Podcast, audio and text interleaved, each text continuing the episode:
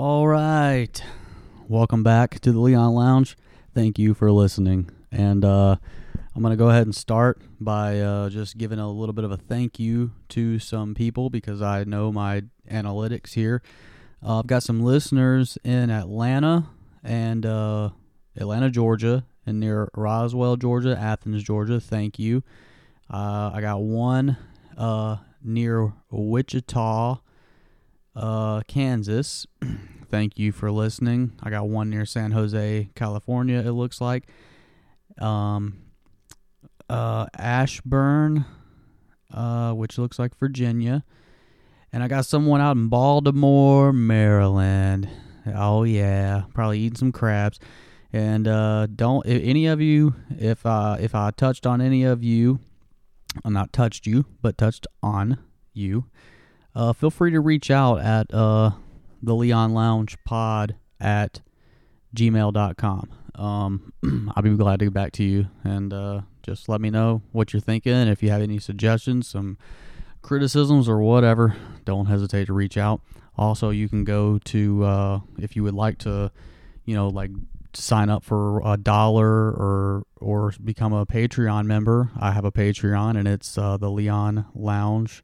It's patreon.com/Leon Lounge. And thanks for listening. I really enjoy doing this. I enjoy the fact that people are hearing it and you know, downloading it. So I just want to say a big thank you, and hopefully I can keep this going.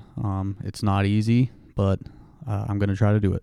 So on today's episode, I want to talk about Howard Hughes. Howard Hughes was an American inventor.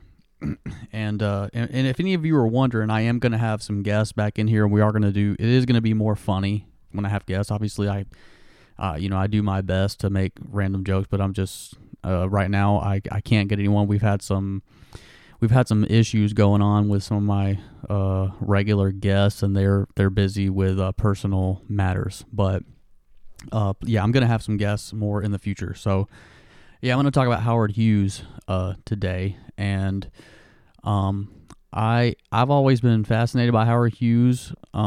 He is he was a very eccentric man, and he was very he was a very wild thinker, and he would think outside of the box and stuff like that. And people like that are always fascinate me. If he was similar to like maybe like the Elon Musk of his time, because he was doing a lot of airplane stuff and Elon Musk was doing a lot of space stuff. So it's just, you know, shifted from regular airplane stuff to space things. But Howard Hughes was often quoted to say, you know, one of his quotes, what he would say, "Do the impossible, because almost everyone has told me my ideas are merely fantasies." And I don't know if he really talked like that, but I know he was from Texas. He was born in Texas, and I think he died in Texas as well. But he's a very eccentric man. He had a lot of quirks about him. I know he had some OCD and things like that, which, you know, who doesn't? But but yeah, once again, thank you for listening. Thank you for those people for my listeners in the state of Georgia, Kansas, California, and Maryland. And I do believe I have one listener in Ireland. Hi, thank you for listening over there on the Emerald Isle. I've never been to Ireland. I've always wanted to go. I'm part Irish, and I love Irish whiskey. Probably my favorite hard alcohol. So shout out to my listener in Ireland. I didn't forget you. I thought I was going to forget, but I didn't forget. I think I got everybody. All right. So Howard Robard Hughes Jr. was his full name. Okay. And he was born December 24th, 1905. And he passed on April 5th, 1976. Okay. He was a business magnate in the good old U.S. of A.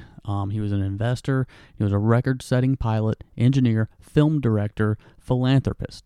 Okay, that's a lot of things. Known during his lifetime as one of the most influential and financially successful individuals in the world. Okay, he was very, very wealthy. He be, He first became prominent as a film producer, okay, and as an important figure in the aviation industry.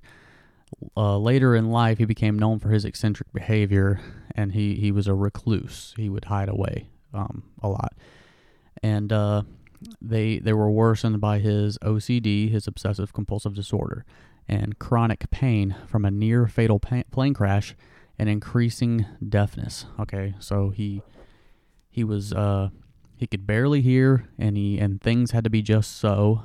And I remember hearing one time about he was such a germaphobe that he had a car built where all of the air that came out of the air conditioning flowed into a box in the trunk that would sterilize the air first. So it was a completely, maybe not completely, but a pretty much germ-free car.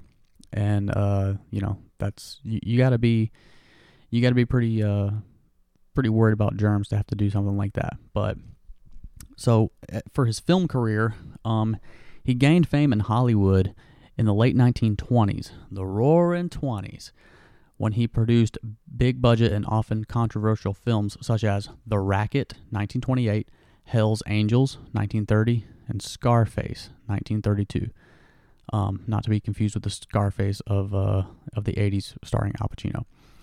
He took over the RKO Pictures film studio in 1948, and it was then one of the big five studios in Hollywood's golden age, although the production company struggled under his control and ultimately ceased operations in 1957. Okay, well, that's not good. But his interest in aviation and aerospace travel, Hughes formed the Hughes Aircraft Company in 1932, hiring numerous engineers, designers, and defense contractors, and he spent the rest of the 1930s and much of the 1940s setting multiple world airspeed records and building the Hughes H-1 Racer and the H-4 Hercules, the Spruce Goose, okay? And they called it the Spruce Goose because it was a big wooden airplane, mostly made out of spruce wood, I'm assuming. And The Spruce Goose was the largest flying boat. Well, it's a plane, but yeah, it was a flying boat in history, and having the longest wingspan of any aircraft from the time it was built until 2019. Okay, didn't know that. That's pretty impressive. So he built this thing in 1947, and it had the longest wingspan of any aircraft from the time it was built until 2019. That was only like 3 years ago. So he acquired, which means bought, obviously, and expanded Trans World Airlines, and later acquired Air West, renaming it Hughes Air West. So Hughes, I wonder if he's in charge of HughesNet satellites. That's horrible internet. Hughes won the Harmon Trophy on two occasions, in 1936 and 1938. Then the Collier Trophy in 1938, and the Congressional Gold Medal in 1939, all of his achievements in aviation throughout the 1930s. He was inducted into the National Aviation Hall of Fame in 1973 and was included in Flying Magazine's 2013 list of 51 Heroes of Aviation, and he was ranked at number 25.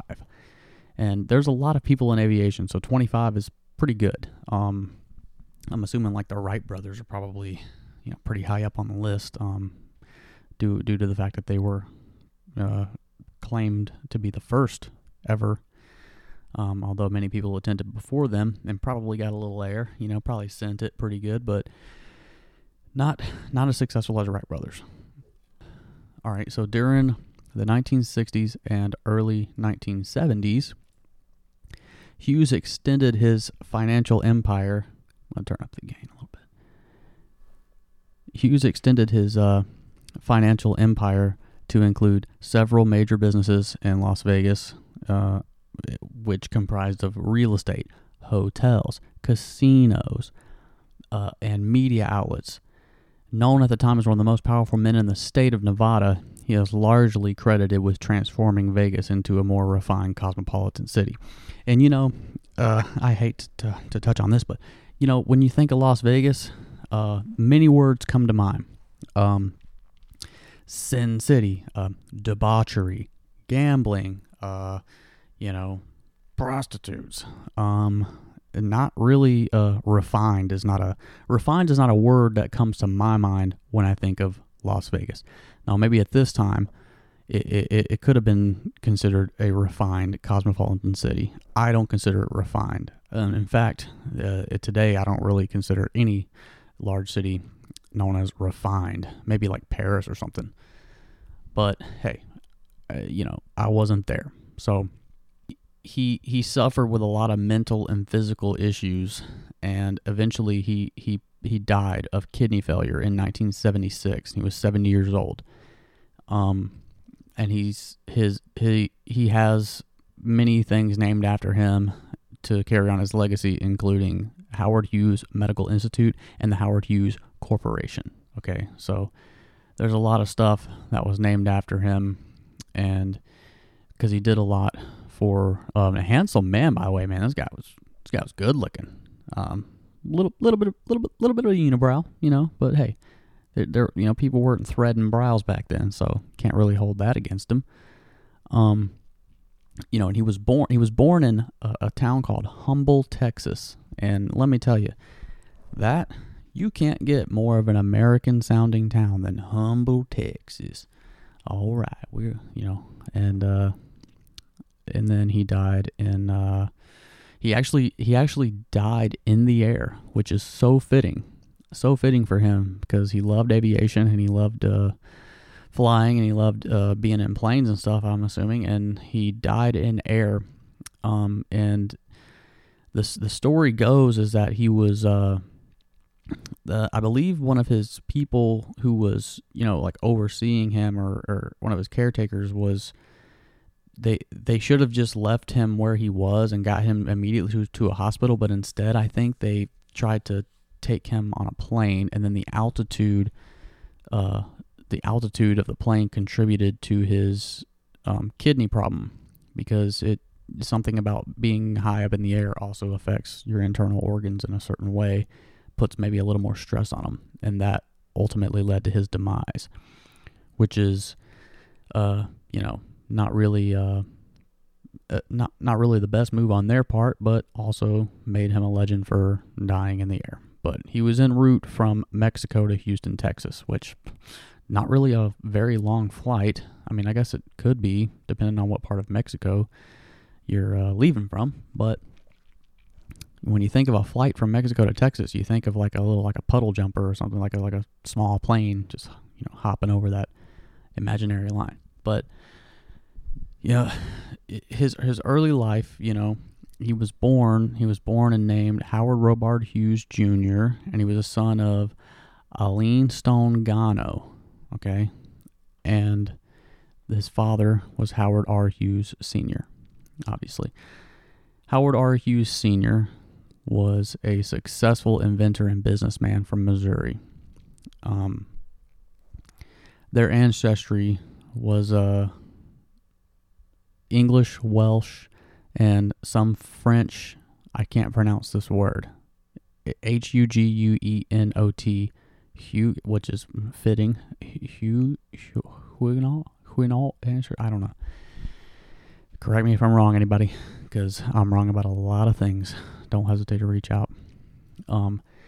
He was a descendant of John Gano, the minister who allegedly baptized George Washington. Wow. Okay, it's on his mother's side.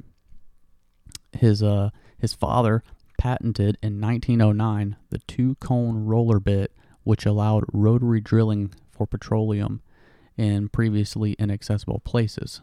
Okay, so that's a big deal. The senior Hughes, Howie Sr., he made the shrewd and lucrative decision to commercialize the invention by leasing the bits instead of selling them. Smart.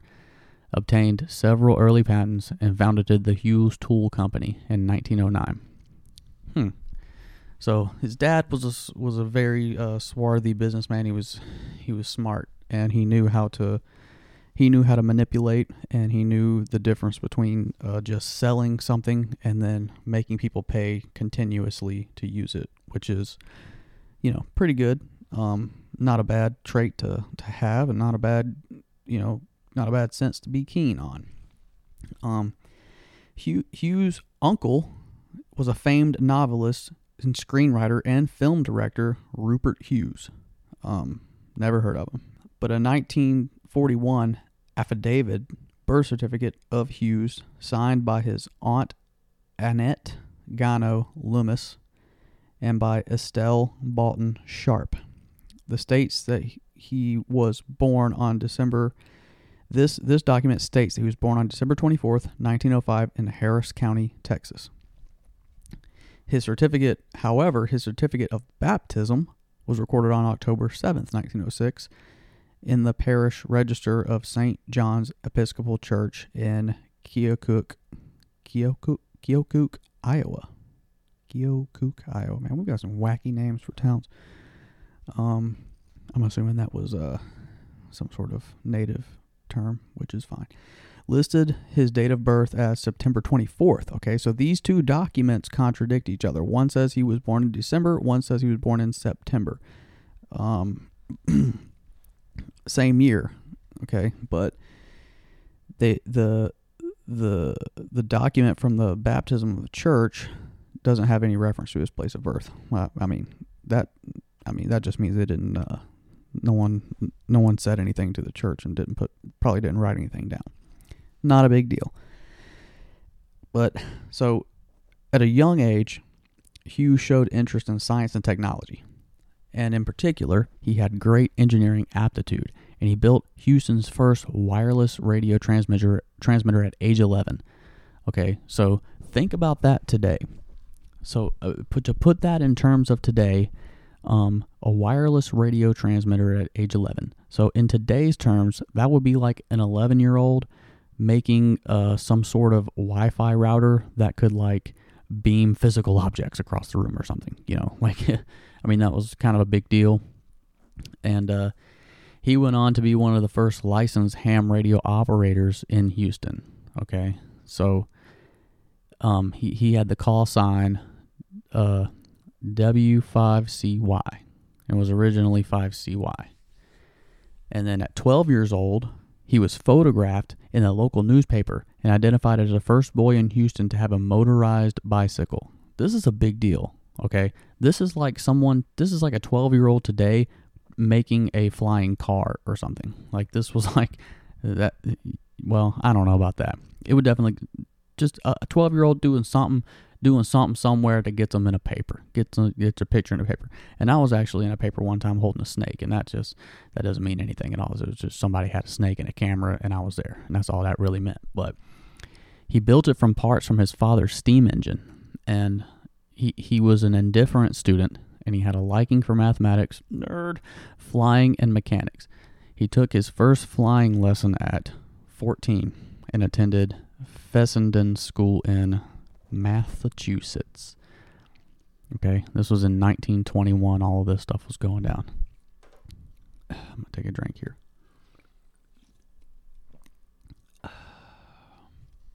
So, after a brief stint at the Thatcher School, Hughes attended math and aeronautical engineering courses at Cal Tech. Okay, and people still go to that school today. The red brick house where Hughes lived as a teenager at 3921 Yoakum Boulevard, Houston, still stands and is now known as Hughes House on the grounds of the University of St. Thomas. Okay, so where he stayed at while he studied is still there. And that could be said about a lot of people probably. His mother, Aline, died in March 1922 from complications of an ectopic pregnancy. And an ectopic pregnancy is a complication of pregnancy in which the embryo attaches outside of the uterus. Okay, so it's just outside of the it's a foul ball. Okay, it's not in the right spot. So Howard Hughes Sr. died of a heart attack in 1924. and their deaths apparently inspired Hughes to include the establishment of a medical research laboratory in the will that he signed in 1925 at age 19. Howard Sr.'s will had not been updated since Aline's death. And Hughes inherited 75% of the family fortune. And this was on his 19th birthday. So on his 19th birthday, Hughes was declared an emancipated minor, a minor at 19, an emancipated minor, enabling him to take full control of his life. That's interesting, because at 19, these days, you're considered a full adult. You're not an emancipated minor. I wonder when that came into play. But from a young age, Hughes was proficient and an enthusiastic golfer. Well, what a young, successful guy isn't? Golfing seems to be, for a lot of people, golfing just seems to be like what they end up doing. I've never really, I played golf a few times. In fact, I played like a few weeks ago. It's not my cup of tea. It's a lot harder than it looks. It's a lot of keeping score, and I don't like playing games where it's really hard to keep score. But whatever, it's people like it.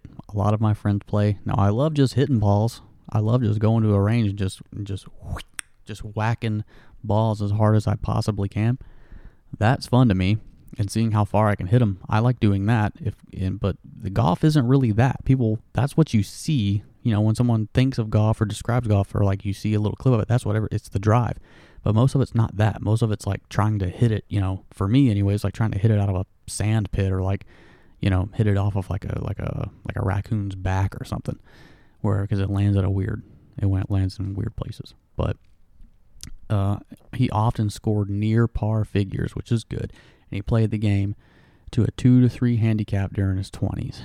And for a time, he wanted to be a professional golfer. Okay, so he golfed so frequently with top players, and including Gene Sarazen. I don't even know who that is. Never even heard of him. He rarely played competitively, and gradually gave up his passion for the sport to pursue other interests. Well, good for him, because if he had stayed on his golf career, we would have been talking about Howard Hughes, a professional golfer who made some kind of motorized bike when he was a kid, instead of Howard Hughes, the aviation business magnate who revolutionized, you know, aeronautics and created a plane that was the largest wingspan plane until just 3 years ago.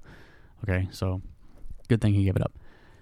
But he played golf every afternoon at LA courses, including Lakeside Golf Club, Wilshire Country Club, the Bel Air Country Club, and none of this stuff is really that interesting to me. This just sounds like every other guy with some money in California. They just play golf every day. But so Hughes, he hurt himself somehow in the late 1920s, and his golf career kind of fell off. So he quit playing. And then after his F-11 crash, he was unable to play at all. Interesting. So Hughes was in Rice University, but he withdrew shortly after his father's death on June 1st, 1925. And he married Ella Botts Rice, the daughter of David Rice and Martha Lawson Botts of Houston. Okay. And, You don't hear, I mean, I've heard of Jerry Rice. You don't really hear too many people with the last name Rice. And she was the great niece of William Marsh Rice, for whom Rice University was named. Okay, so this guy is dating a girl whose older family, created the university in which he attended. They moved to Los Angeles together, where he hoped to make a name for himself as a filmmaker. They moved into the Ambassador Hotel, and while they were staying in the Ambassador Hotel, he learned to fly a Waco. Okay, so a Waco is not only a town in Texas where a bad atrocity happened, but also a aircraft company, the Waco Aircraft Company. And they were located in Troy, Ohio between 1920 and 1947 and produced a wide range of civilian biplanes. Okay, so it was probably like some kind of small plane. I wonder what was going on in his brain at this time, because people like this, people who attain so much, they don't think normally. And you're thinking right now, this is a young guy. He's married now, and now he flies planes in his spare time, and he lives in the Ambassador Hotel in Los Angeles. Wow. But he had a highly successful business career beyond engineering and aviation and filmmaking. Many of his career endeavors involved varying entrepreneurial roles. Okay, so he, for what we know him for, is just the things that were, popularized and talked about because it was just the highlights. But he did many other things.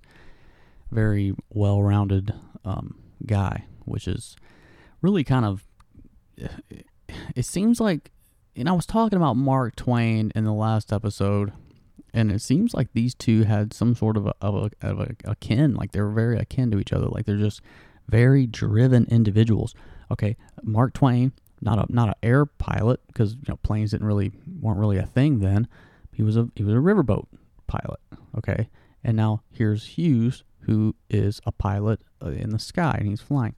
And it makes you wonder if there's something to that. Like they're both kind of like these eccentric, very smart individuals who achieved so much at an early age, and they were both captivated by travel and means of transportation.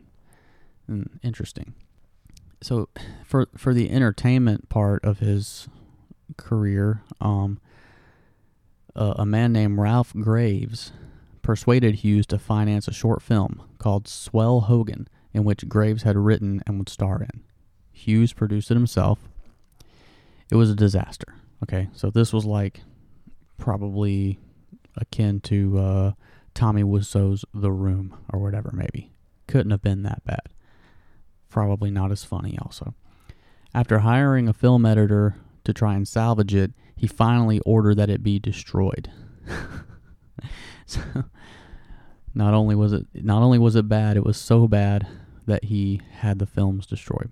So his next two films, Everybody's Acting, 1926, and then Two Arabian Nights in 1927, they achieved financial success. They were very good movies, and Two Arabian Nights won the first Academy Award for Best Director of a Comedy Picture.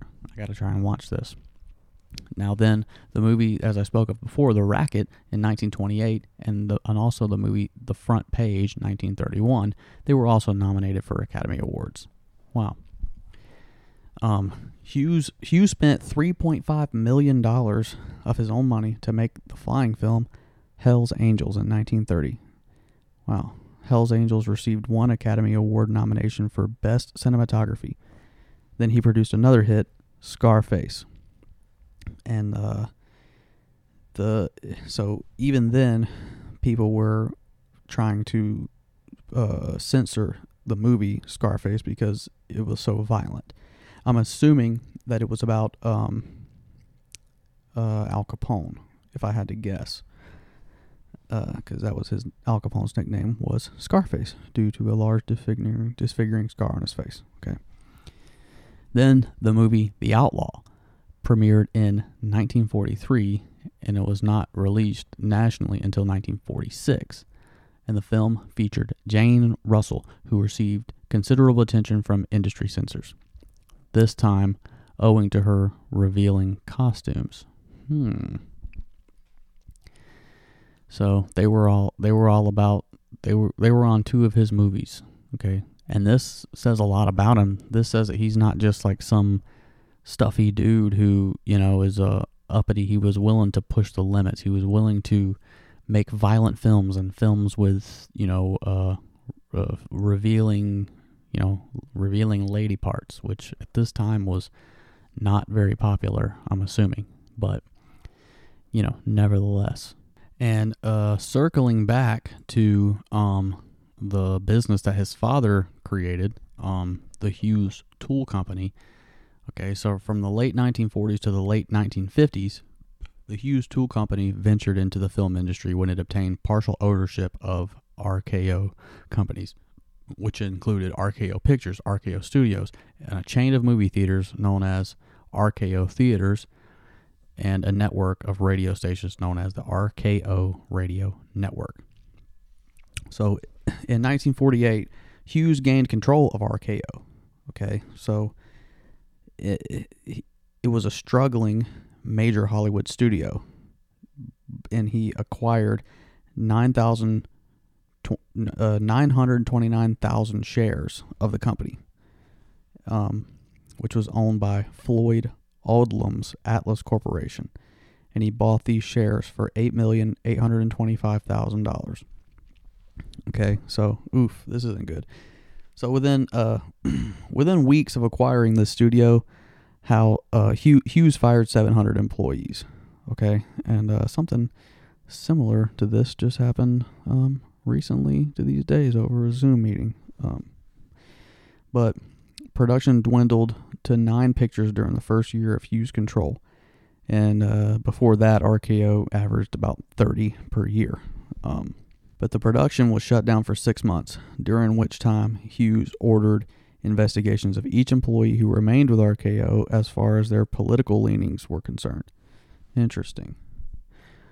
Only after ensuring that the stars under contract to RKO had no suspected affiliations would Hughes approve completed pictures to be sent back for reshooting.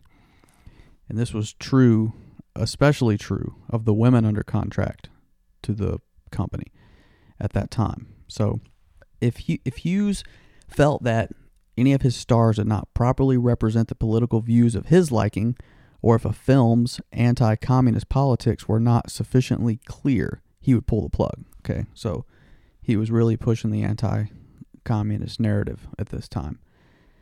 And, you know, take that for what you will. In 1952, in an abortive sale to a Chicago-based group connected to the mafia with no experience in the industry, disrupted studio operations. Okay, so he makes a movie called Scarface, which is about Al Capone, and then the film company he owns gets sold to a Chicago group with connections to the mafia, which Al Capone was a Chicago-based mobster. Interesting. And they had no experience in the movie industry whatsoever, and really dampered the operations a little bit. But so later on, in 1953, Hughes became involved with a high-profile lawsuit as part of a settlement of the United States versus Paramount Pictures, Inc. antitrust case. So as a result of the hearings, the shaky status of RKO became increasingly apparent. A steady stream of lawsuits from RKO's minority shareholders had grown to become extremely annoying to Hughes. Okay, so he had majority shares, and these were the people that had the leftover scraps. They accused him of financial misconduct and corporate mismanagement. And since Hughes wanted to focus primarily on his aircraft manufacturing and TWA holdings during the years of the Korean War from 1950 to 1953, Hughes offered to buy out all of the stockholders in order to dispense with their distractions. Kind of a boss move, I guess. You know, you get annoying, you just buy them out and tell them to kick rocks. So by the end of 1954, Hughes gained near total control of RKO at a cost of nearly $24 million. That was a lot of money for the 1950s. So he was one of the first sole owner of a major Hollywood studio since the silent film era. Okay, so he's taken it over. 6 months later, Hughes sold the studio to the General Tire and Rubber Company for $25 million. Okay, so he made $1 million. Doesn't seem like a very good deal, but who am I to judge? But he retained rights to all the pictures that he personally produced, which was, okay, that was smart. And but all of them made by our RKO. So he retained Jane Russell's contract. That's interesting. So for Hughes, this was the virtual end of his 25-year involvement in the motion picture industry. But, however, his reputation as a financial wizard emerged unscathed. I mean, you can't argue with that. I mean, the dude's doing well. So during that time period, RKO became known as the home of classic film noir productions. I love noir. That's good stuff. Thanks in part to the limited budgets required to make such films during Hughes' tenure, Hughes reportedly walked away from RKO having made $6.5 million in personal profit. And according to a man named Noah Dietrich, Hughes made a $10 million profit from the sale of the theaters and made a profit of $1 million from his 7-year ownership of RKO. So the dude made $18 million from this whole ordeal. But I mean, that's just what is that's just according to this Noah Dietrich guy, and I don't even know who this guy is. So this dude, he could just be saying this stuff. I don't even know. But according to Noah Dietrich, Hughes had a lot of real estate as well, and what, a wealthy businessman doesn't. That seems to be always the move, just to acquire as much real estate as possible. So, according to Noah, land became a principal asset for the Hughes empire. Okay, so Howie Hughes acquired 1,200 acres in Culver City, California, for Hughes Aircraft. He bought 7 sections. 7 sections will be 4,480 acres in Tucson for his Falcon missile plant. And he also purchased 25,000 acres near Las Vegas. That's a lot of land. 25,000 acres is, that's a really big piece of land. But in 1968, the Hughes Tool Company purchased the North Las Vegas Air Terminal. So this guy's buying whole ass airports, basically. Originally known as the Summa Corporation, the Howard Hughes Corporation formed in 1972 when the oil tools business of Hughes Tool Company, then owned by Howard Hughes Jr., floated on the New York Stock Exchange under the Hughes Tool name. This forced the remaining businesses in the original Hughes Tool to adopt a new corporate name, Summa. The name Summa, Latin for highest, okay, was adopted without the approval of Hughes himself, who preferred to keep his own name on the business and suggested HRH Properties. Okay, so for Hughes Resorts and Hotels, and as HRH is also his initials, and that seems to be a trend for these guys. Like these men and also women who attain such high status and they own things. They're just they seem to become obsessed with their name. Like they just want their name on everything. They want their name on buildings. They want their name on the sides of airplanes. They want to see their name, on billboards. They want every business to have their own name. And it's like, and at the end of the day, it really doesn't matter because people are gonna know it's yours in the end, I guess. But maybe at the time that was a big deal because it wasn't like the information age, or. And if you didn't see the name of something, I guess you had no idea who owned it. So I guess that makes sense for the time, but it's just a weird thing, and it still goes on to this day. Hughes extended his financial empire to include Las Vegas real estate and hotels, media outlets, spending an estimated $300 million and using his considerable power to take over many of the well-known hotels. And he was he took over especially the venues connected with organized crime. Okay, so he quickly became one of the most powerful men in Las Vegas. And He was instrumental in changing the image of Las Vegas from its Wild West roots to a more refined cosmopolitan city, as I stated before. In addition to the Desert Inn, Hughes would eventually own the Sands, Frontier, Silver Slipper, Castaways, Landmark, and Harold's Club in Reno, Nevada. And he would eventually become the largest employer in Nevada. So this guy was all about Nevada at this time. He was just so... it seemed like he was just obsessed with...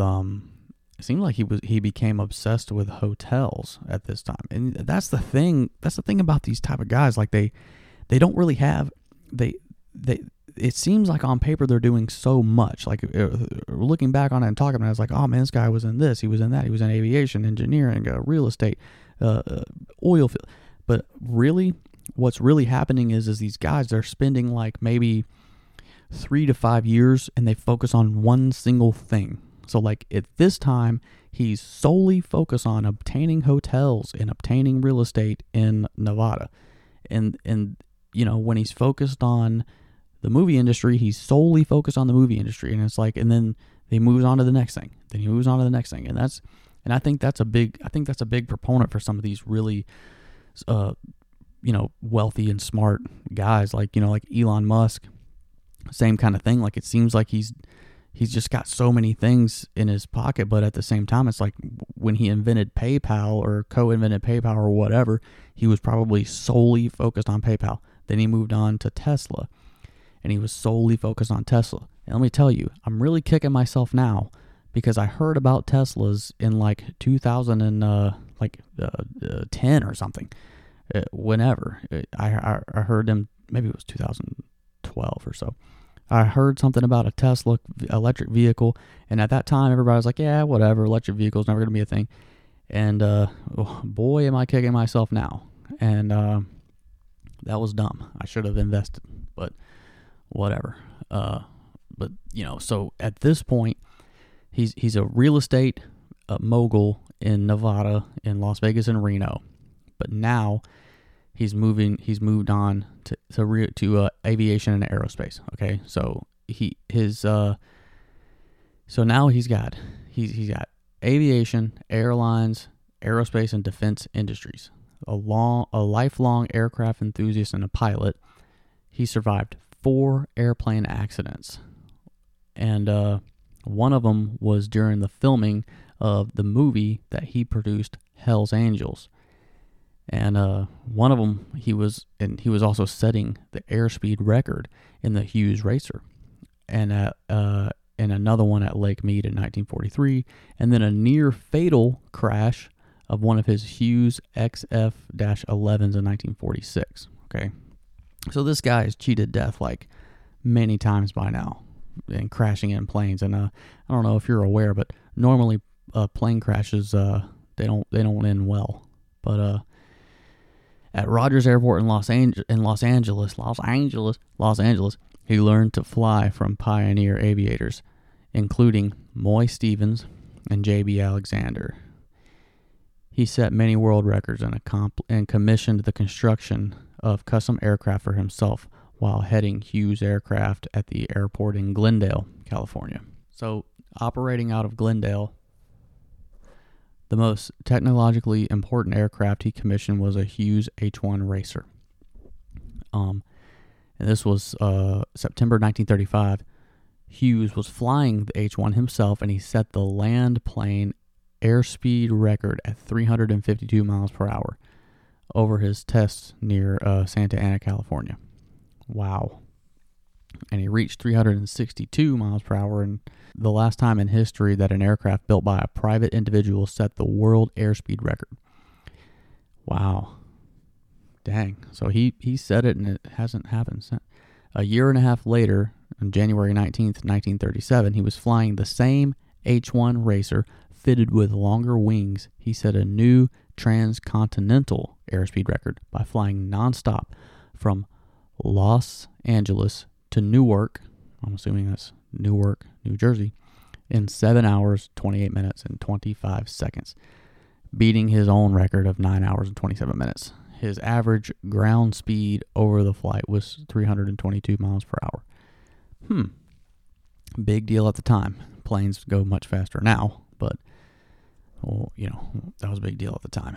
So this H1 racer, it had a number of design innovations, okay? And it had retractable landing gear, and it had it was all rivets, and joints were set flush onto the body of the aircraft to reduce drag. So it was like, this is when they're realizing that the plane's got to be like completely smooth on the outside, like there can't be anything hanging off or any, like, you know, bolts, little bolts sticking out, because they'll catch air and slow you down.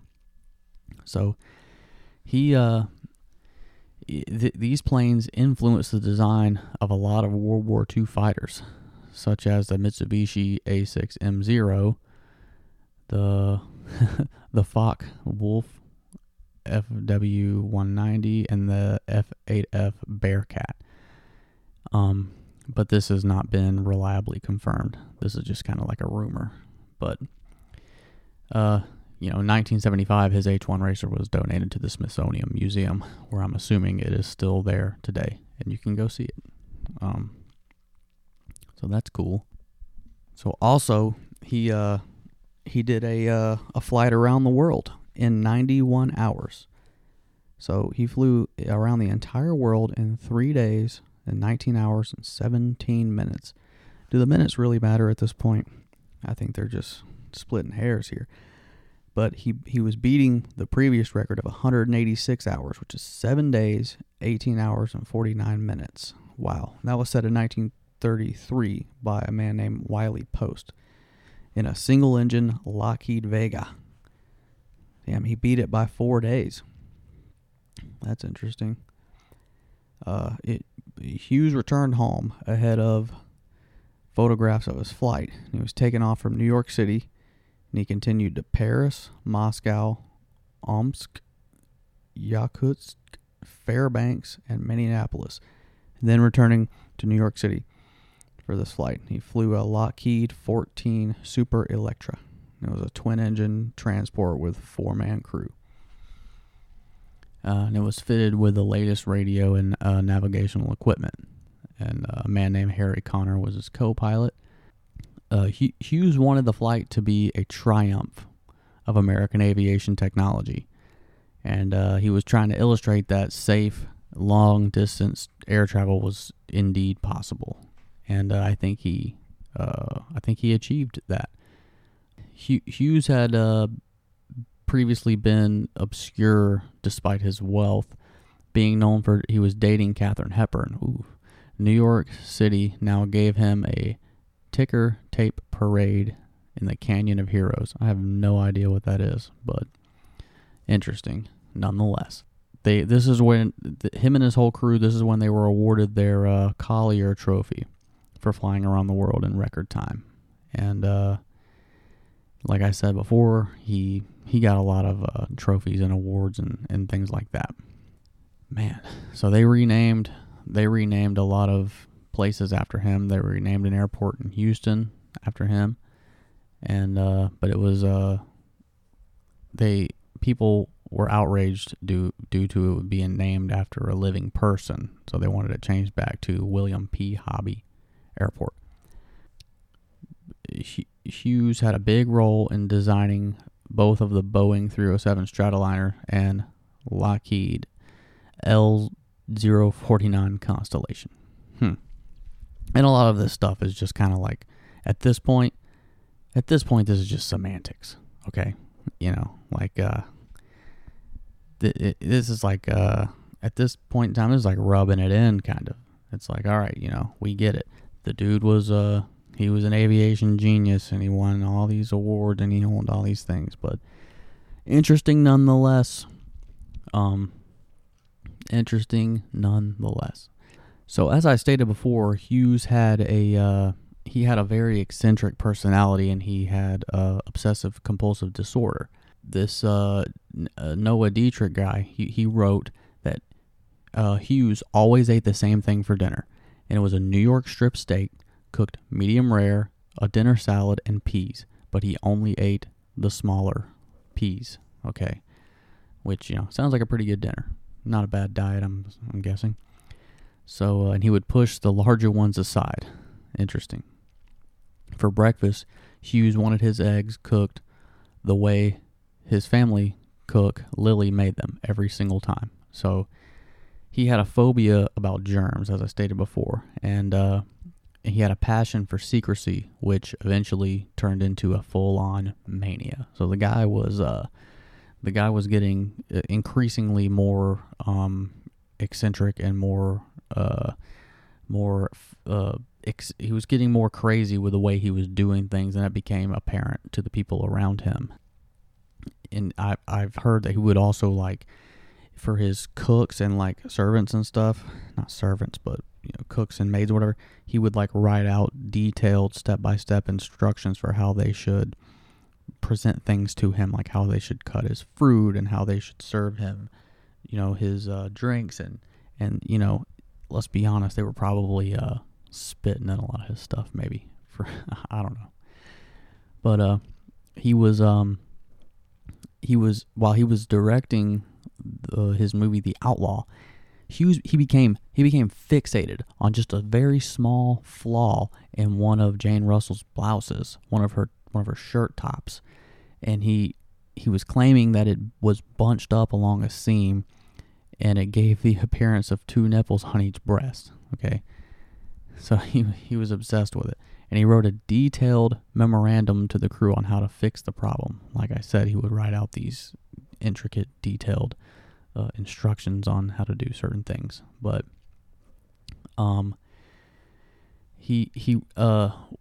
this guy Richard Fleischer, who directed His Kind of Woman with Hughes as an executive producer. So Hughes was an executive producer on this movie that Robert Fleischer directed. And he wrote at length in his autobiography about the difficulty of dealing with Hughes.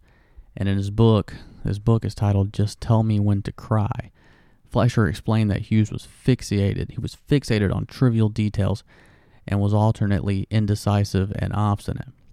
He also revealed that Hughes' unpredictable mood swings made him wonder if the film would ever be completed. So one time, Hughes told his aides that he wanted to screen some movies at a film studio near his home. He stayed in the studio's darkened screening room for more than 4 months, never leaving. Whoa. And he only ate chocolate bars and chicken and drank only milk. And he was surrounded by dozens of Kleenex tissues that he continuously stacked and rearranged. And he wrote detailed memos to his aides giving them explicit instructions neither to look at him nor speak to him unless spoken to. Throughout this period, Hughes sat fixated in his chair, often naked, continuously watching movies. Whoa. That kind of sounds like me, to be honest with you, man. I ain't even gonna lie. Like, I love to be watching movies, and I don't like people talking during them, and I do like to be left alone most of the time. So, interesting. You know, he finally emerged in the summer of 1958, and his hygiene was terrible. He had neither bathed nor cut his hair or nails for weeks.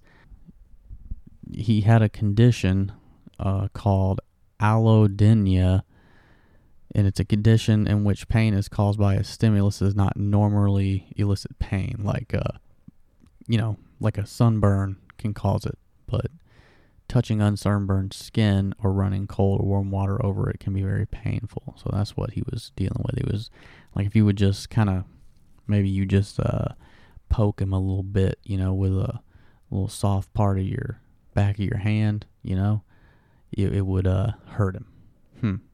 Interesting. After the whole screening room incident, and I wouldn't really call it an incident, that was more like a whole era of his life. It was like 4 months he was in there. He moved into a bungalow at the Beverly Hills Hotel, where he rented rooms for his aides, his wife, and numerous girlfriends. He would sit naked in his bedroom with a pink hotel napkin placed over his genitals. So, and he would sit there naked watching movies. And this was probably because he found that wearing clothes was painful due to his allodynia. And I'm thinking he may have had something else going on with him, but, you know, be that as it may. He watched the movie to distract himself from his pain. Well, don't we all? A common practice among patients with intractable pain, especially those who do not receive adequate treatment. Maybe that's why so many people are obsessed with 4-hour-long Marvel movies. Because, you know, you're trying to forget about something or not focus on the pain. But, you know, in 1 year, Hughes spent an estimated $11 million at this Beverly Hills bungalow. That's a lot of money. So he began purchasing restaurant chains, 4-star hotels, and all founded within the state of Texas. This included, if or only a short period, many unknown franchises currently out of business. So he placed the ownership of the restaurants with the Howard Hughes Medical Institute, and all licenses were resold shortly after. In 1968, Hughes became obsessed with the film Ice Station Zebra and had it run on a continuous loop in his home. It's kind of like me with The Sopranos or Seinfeld. According to his aides, he watched it 150 times, feeling guilty about the commercial, critical, and rumored toxicity of his film The Conqueror. He bought every copy of the film for $12 million, watching the film on repeat. Paramount Pictures acquired the rights to the film in 1979, 3 years after his death. Wow. So this guy was wild, man. This guy was highly eccentric. I'm gonna wrap this one up because I'm at about 1 hour here. It's probably a little shorter after editing, but I'm gonna continue on. But if you want to hear the rest of it, where I get a little more, I'll be a little more affable and make a lot more jokes and be a little crazier with the things that I say and looser with the things I say on the Patreon. So I'm gonna continue on for about 20 minutes or so. So if you're interested, you can sign up for the Patreon. I think I have I have 2 tiers on my Patreon. The first tier is just like a donation. It's just like $1, and you can sign up, do $1, and then unsign up. No big deal. It doesn't matter to me or whatever. Now if you want to sign up for the $3 Patreon, you'll get this and other stuff, and you can message me directly from there. And, you know, if you're interested in maybe being a guest or doing like some sort of like a Zoom call thing or a telephone call thing, or just, you know, just if you want to post your number, I'll set aside a time and we'll figure out a time and I can just call you and I'll record it and put it on the podcast maybe. But, you know, just keep that in mind. But that's where this one's going to stop off. Okay, guys. So thanks for listening. Thanks for being a regular listener of the Leon Lounge, and stay smooth.